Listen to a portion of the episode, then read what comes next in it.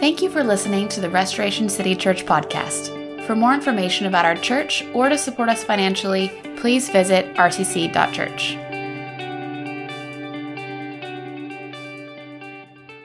Welcome. I know you've heard it multiple times already, but welcome uh, back to Gunston. If you were connected to RCC about a year and a half ago, which was the last time we were here, March of 2020, this is where we gathered, and then the pandemic hit, and we have done a number of things over the course of the last year and a half. Uh, so, for some of you, it's welcome back, and for others, it's welcome because you have found um, the church over the course of the pandemic, and um, we've been so excited for this moment. Super grateful, particularly to the Synetic Theater, who gave us a space um, to meet with on a Sunday morning for the last year. But there's so many things that we've been anticipating, like you getting to drive up this morning and park really close to the gathering and getting to walk into a lobby that has natural light and being able to, you know, bring your kids right over to RCC Kids with multiple different classrooms that are really close by, right? So many things we couldn't wait for you to experience. Um, the lack of air conditioning was not one of them. Um, it was not like, and bonus, nobody's gonna have to go spend time in a sauna this afternoon. We're gonna recreate right here uh, for you. Um, not gonna lie, it felt like, um, it just felt like so appropriate for where we're at as a world right now. Uh, that in the midst of all of this pandemic craziness, we got an email on Friday afternoon saying, hey, we've been working like crazy to fix the air on Sunday, and we had known that they had some issues with it. And they just were like, man, there was a part that we couldn't get in enough time, uh, but hopefully it's not going to be too bad in there on Sunday morning. And we were like, man, we want to still bring everybody back and have an opportunity to gather. And I'm just grateful for your grace. I'm grateful for your patience. Um, I promise you, this is not my manipulative attempt to be like, hey, by the way, we are doing baptisms there will be a refreshing tub of water up here in a minute. And maybe today's your day. You've been putting it off, and Jesus is speaking to you now, telling you it's time to get baptized. I promise um, we're not that manipulative or that clever, uh, but just thanks for your grace and thanks for the fact that we get to come back celebrating uh, baptisms. We're going to come back next week, celebrate child dedications, kind of doing some of the things that we love to do as a church. And for this week and next week, we are going to look at um, what is for many of us a familiar passage of Scripture, for uh, some of us a passage of Scripture that will seem uh, brand new, but it's an account that we get at the end of chapter 10 of Luke's Gospel. So if you brought a copy of the Scripture, um, I want to encourage you to open up to Luke chapter 10. We're going to be in verses 38 to 42 um, this week and next week. Um, we're going to be talking about these two women, Martha and Mary. Um, they are sort of a, a famous duo in the New Testament. They appear a number of different times. Um, it's their brother, Lazarus, who Jesus ultimately raises from the dead right before he enters Jerusalem for the final time. And, and what it seems like as you read the New Testament, um, you get the impression that Mary, Martha, Lazarus, their family was among some of Jesus's closest friends, right? That they spent a lot of time with him, that there's a lot of relational familiarity. So we're going to kind of, in this um, little story, see what happens um, one day when they invite Jesus over for dinner and just spend some time looking at that. Now, the reason that we're looking at that incident at this moment of time is that I think it speaks directly to some of the most significant challenges you and I have um, in following Jesus today. I don't think it's going to take much work for ourselves to find kind of our place in that story, right? Because you, you kind of know, for many of us, this is a familiar plot line. Um, Mary and Martha invite Jesus over. Um, they spend some time in uh, the house together. Martha's in the kitchen. She's kind of preparing um, the meal. And while Martha's in there, kind of working like crazy in the kitchen, Mary's just hanging out in the living room uh, with Jesus, kind of just having a little chat with Jesus. Um, and then, you know, Martha kind of has this awkward moment where um, she's just frustrated. She's had it. And for reasons that are not clear, she decides to bypass the, like, hey, Mary, could, could I see you in the kitchen for a minute? Hey, girlfriend, I could use some help. She doesn't do that. Martha decides to go straight to Jesus. She's like, hey, Excuse me, let me just interrupt this little chat you two are having. Jesus, could you please tell Mary to get in the kitchen and help me out? And you're like, Ho, ho, awkward. And, and no doubt, Jesus, though, is going to say, eh, Fair point. You know what? Why don't we all come and help you together? But that's not what happens. Jesus is like, actually, you know, Martha, you got some stuff going on in your own soul. You need to work through that. Uh, Mary's actually making the right decision. And, you know, I will tell you that this is a story that I think, if you stick with me for a couple minutes, I think you're going to see it connects directly to our lives today. But if you're just hearing that kind of basic chronology and you're like, wait a minute, I have a problem with that, I just want you to know that I'm right there with you. For years, this story frustrated me to no end, right? Maybe it's just because I'm the oldest in my family. I'm the oldest of five, um, and I just sort of identify with the older sibling who's in there doing all the work while all the younger kids are playing in the living room. Right? But I remember reading this when I was a kid and being like, wait, this is so, this is just so unfair. Like, what, what do you mean? Martha's in there working like crazy. Mary hanging out with Jesus, and somehow Martha ends up being the bad guy in the story? Like somehow we walk away and are like, yeah, Martha, we'll pray for her. And I'm like, that is so wrong. That's so unfair, right? But what we do with that is to make it even worse, as the church, kind of 21st century America, we get the vibe of the story. Even if we're uncomfortable with it, we're like, okay, obviously Martha's doing something wrong. So then we just turn her into this like caricature of this overdriven, type A, stressed out, workaholic, you know, no relational skills. We just make her, you know, uh, nothing more than a cautionary tale. Right? We just assume that Martha's whole role in Scripture is to be like, yeah, don't be like Martha. And obviously, there's some things that Martha doesn't get right here. And we're going to talk about that. And it's going to be really helpful for us. But in order for the message to connect with us today, we need to rehabilitate Martha for a couple of minutes and realize that she is far more than just a cautionary tale, that in fact, she is a tremendously devoted follower of Jesus who has this beautiful heart to serve God, right? Look at the beginning of the story with me. Um, Luke chapter 10, verse 38. Now, as they, that's Jesus and the disciples, they've been traveling around, um, went, their, went on their way. Jesus, for some reason, he seems to come by himself. He seems to leave the guys behind, and he enters the village. We know from John's gospel, this is the village of Bethany. He goes into the village, and a woman named Martha welcomed him into her house. The implication is Martha hears that Jesus is coming into town and she goes out on her own initiative. She goes out and she's like, hey, would you please come over to my house, right? She loves Jesus. She has a desire to serve Jesus. In some ways, we look at everything that happens there and we're like, look, she's really just trying to be a good hostess. She went out and invited him over for dinner. He said yes, and she's just trying to get everything ready. How could that be so wrong? And I don't know that that is so wrong, right? She's sitting there being like, hey, look, y'all, dinner isn't going to cook itself, and they haven't invented DoorDash yet. So somebody's got to make dinner. I guess it'll be me. Right? But not only that, she addresses Jesus as Lord in verse 40, which we just kind of gloss over that, but that's a really big deal. Because it means that at this point in Luke's gospel, she has not only figured out who Jesus really is, but there's enough relational intimacy that she comfortably refers to Jesus as Lord in her own living room. This is a woman who is fully dialed in to who Jesus of Nazareth is and who almost casually addresses him as Lord. By the way, that conclusion is affirmed by Luke in the very next verse, Luke chapter 10, verse 41, where it says, But the Lord answered her.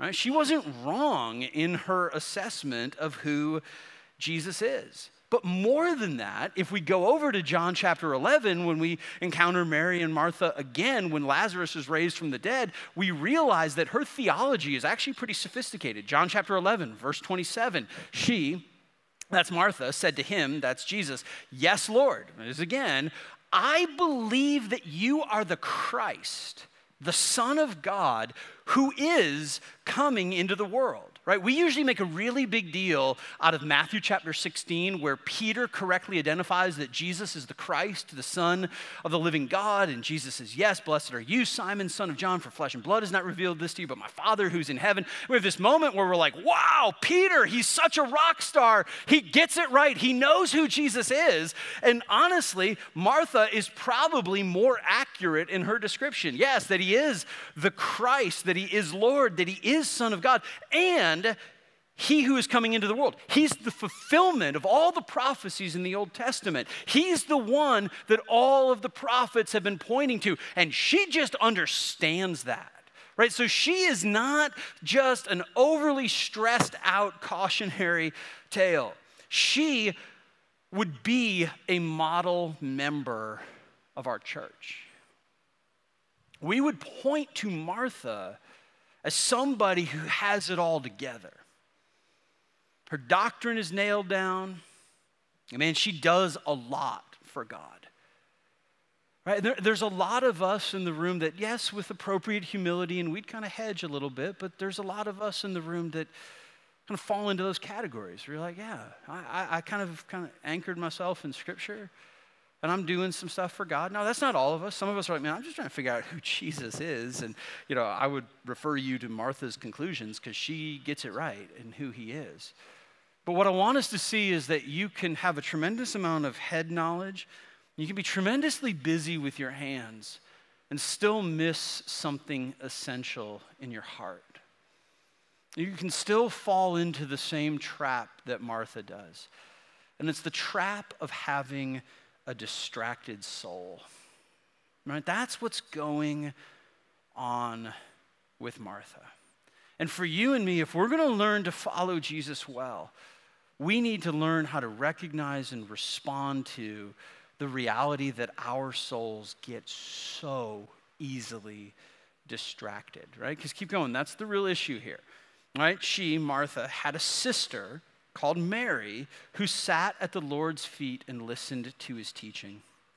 But Martha was distracted with much serving, right? That, that word distracted can also be translated pulled away right? Like I think about the moments where my kids really want my attention and I'm in the kitchen, I'm like, no, no, I'm talking to mom. Like mom and I are trying to catch up at the end of the day. And, and when they get frustrated enough, they'll usually kind of grab my hand or a t-shirt or belt or whatever they can grab and try to like pull me away, right? Kind of be like, no, you are going to come in and see what I need you to see, or you're going to come in and see what, you know, my sibling did, or, you know, what, whatever they're trying to call my attention to.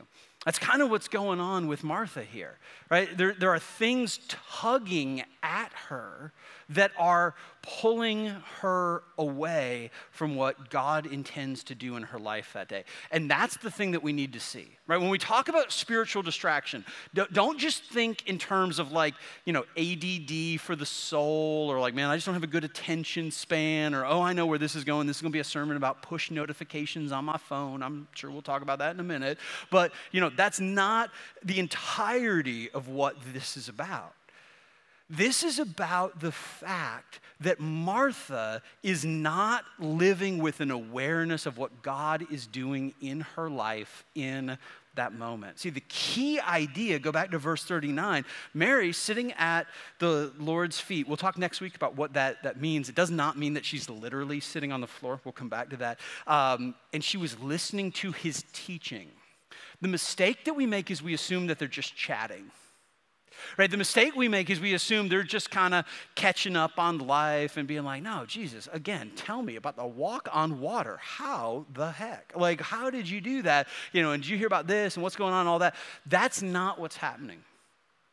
Jesus has accepted the invitation to come over, and we don't know exactly what's happening in the living room. But the text conveys the idea that it's this moment of instruction I actually think it's interesting that for Luke's purposes, he doesn't tell us what Jesus is teaching about. He's like, actually, for right now, that's less significant. What matters is that he's having this moment where he is explaining something right? He is not just hanging out, he's teaching. And Martha is unaware of that, or Martha has been pulled away from that.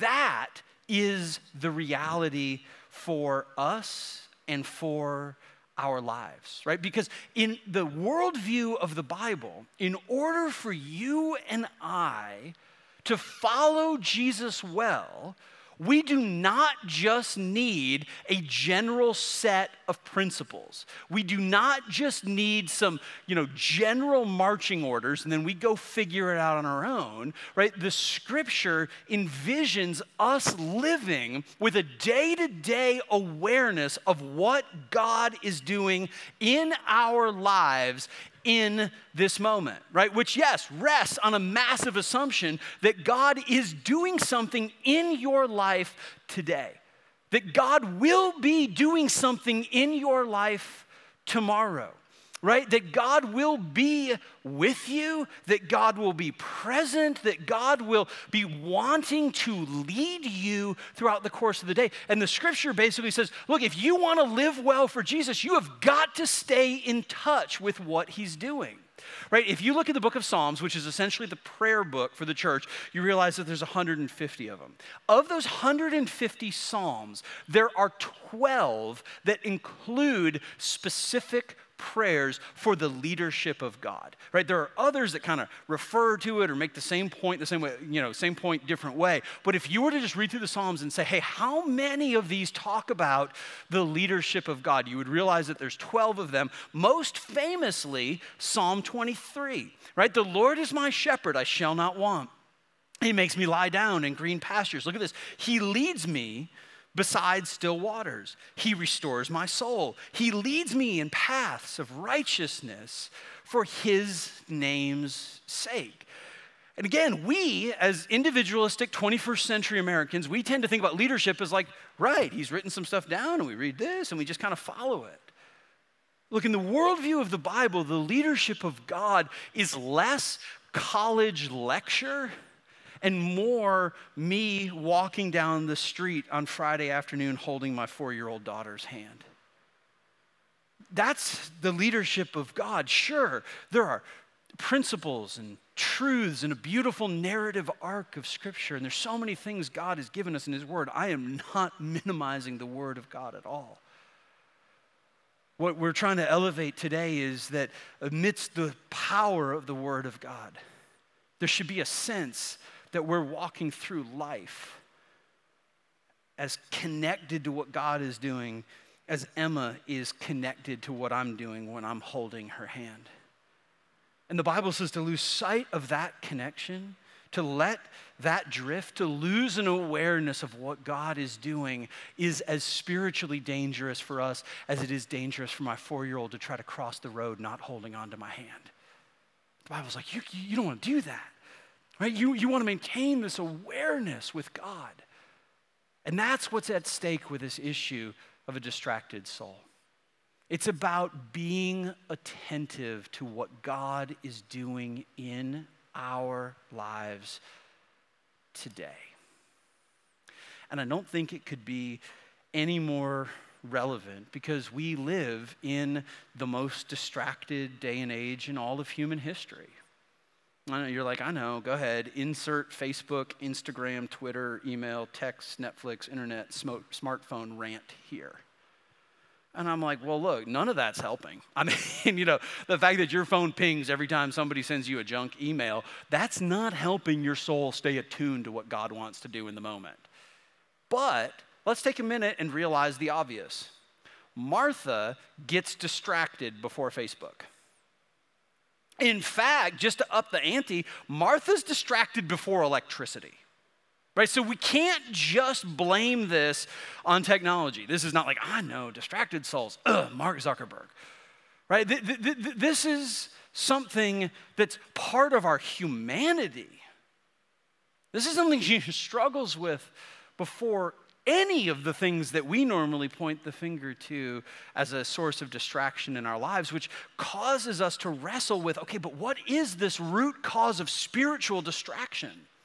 Yeah, we often satisfy that distraction by looking at our phones and surfing the internet and all the other things that we do, but those are symptoms. That's not the cause.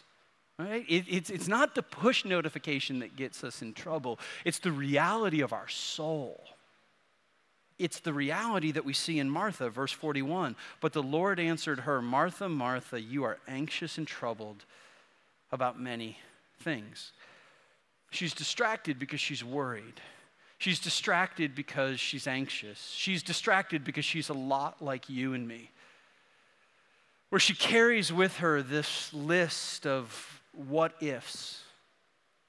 What, what if this goes wrong? What if this doesn't play out the way I hope?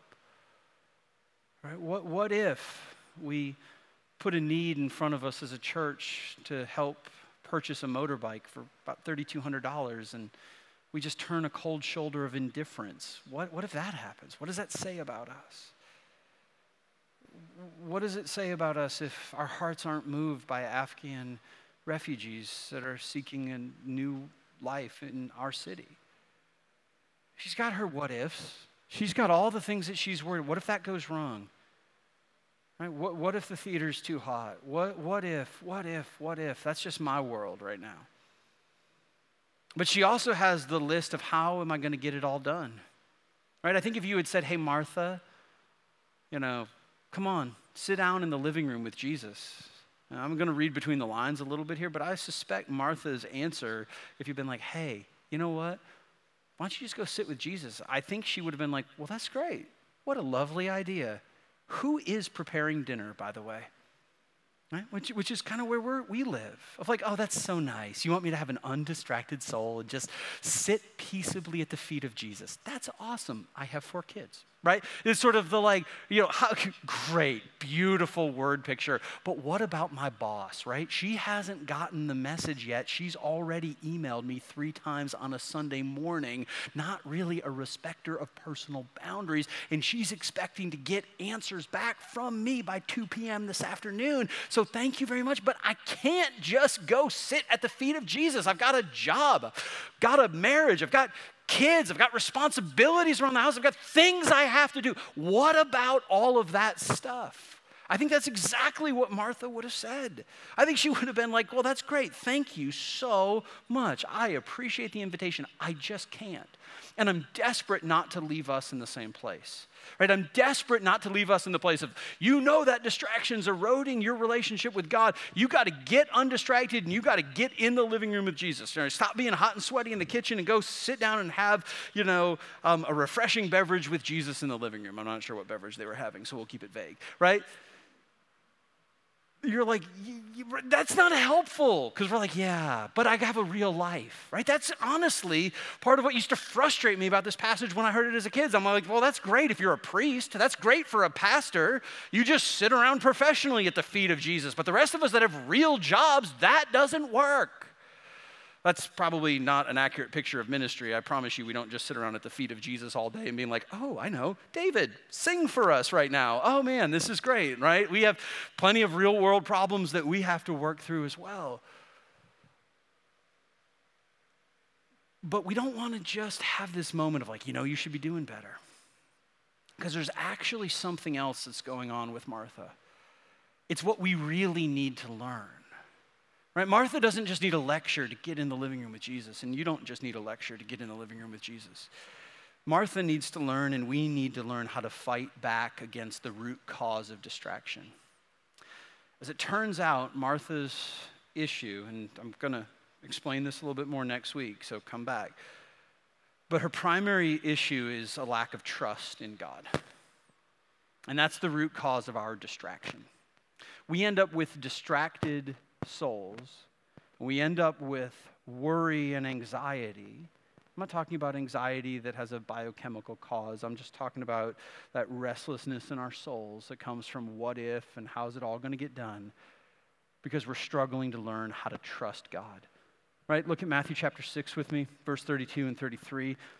Jesus goes through the whole, you know, birds of the field, eh, you know, birds of the air, flowers in the field, they're all provided for. He says, Don't worry about clothes, don't worry about food, don't worry about shelter. For the Gentiles, seek after all these things. And your heavenly Father knows that you need them all. But seek first the kingdom of God and his righteousness, and all these things will be added to you. Jesus is saying, Look, the way that you deal with anxiety, the way that you deal with worry, the thing that you do is learn to trust God.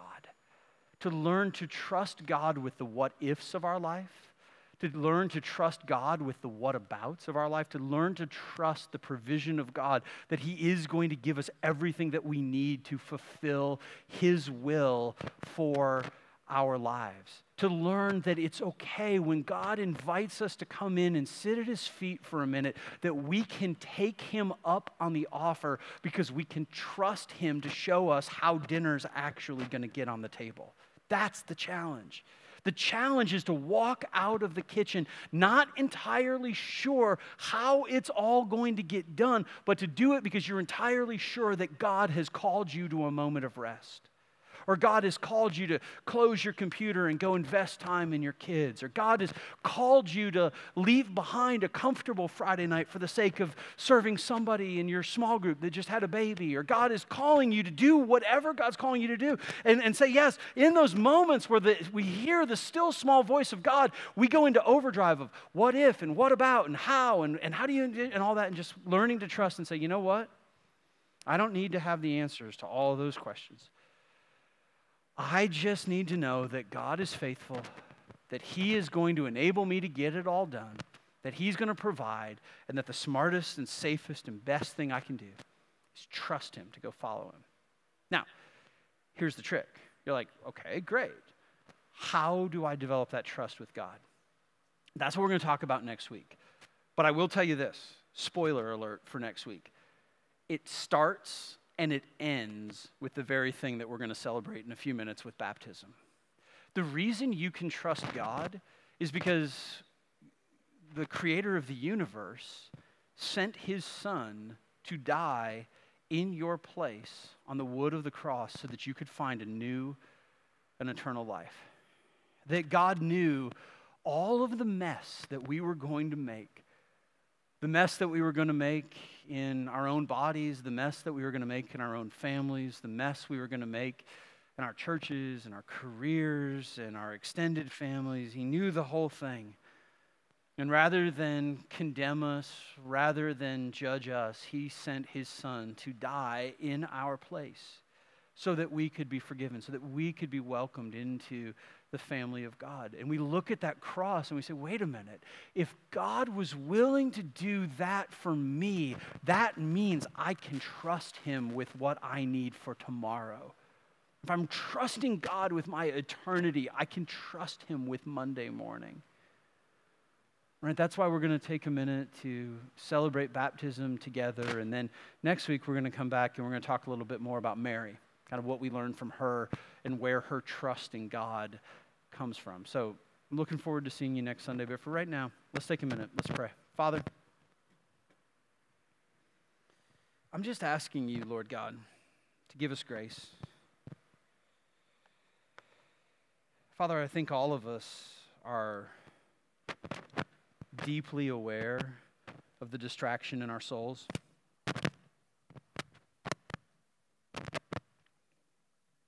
I think we all know the extent to which we struggle with this. And God, we need more than a reminder that that's not the way it's supposed to be. We need you today to deepen our trust. Help us to live in a way that honors you. We pray all this in Christ's name. Amen.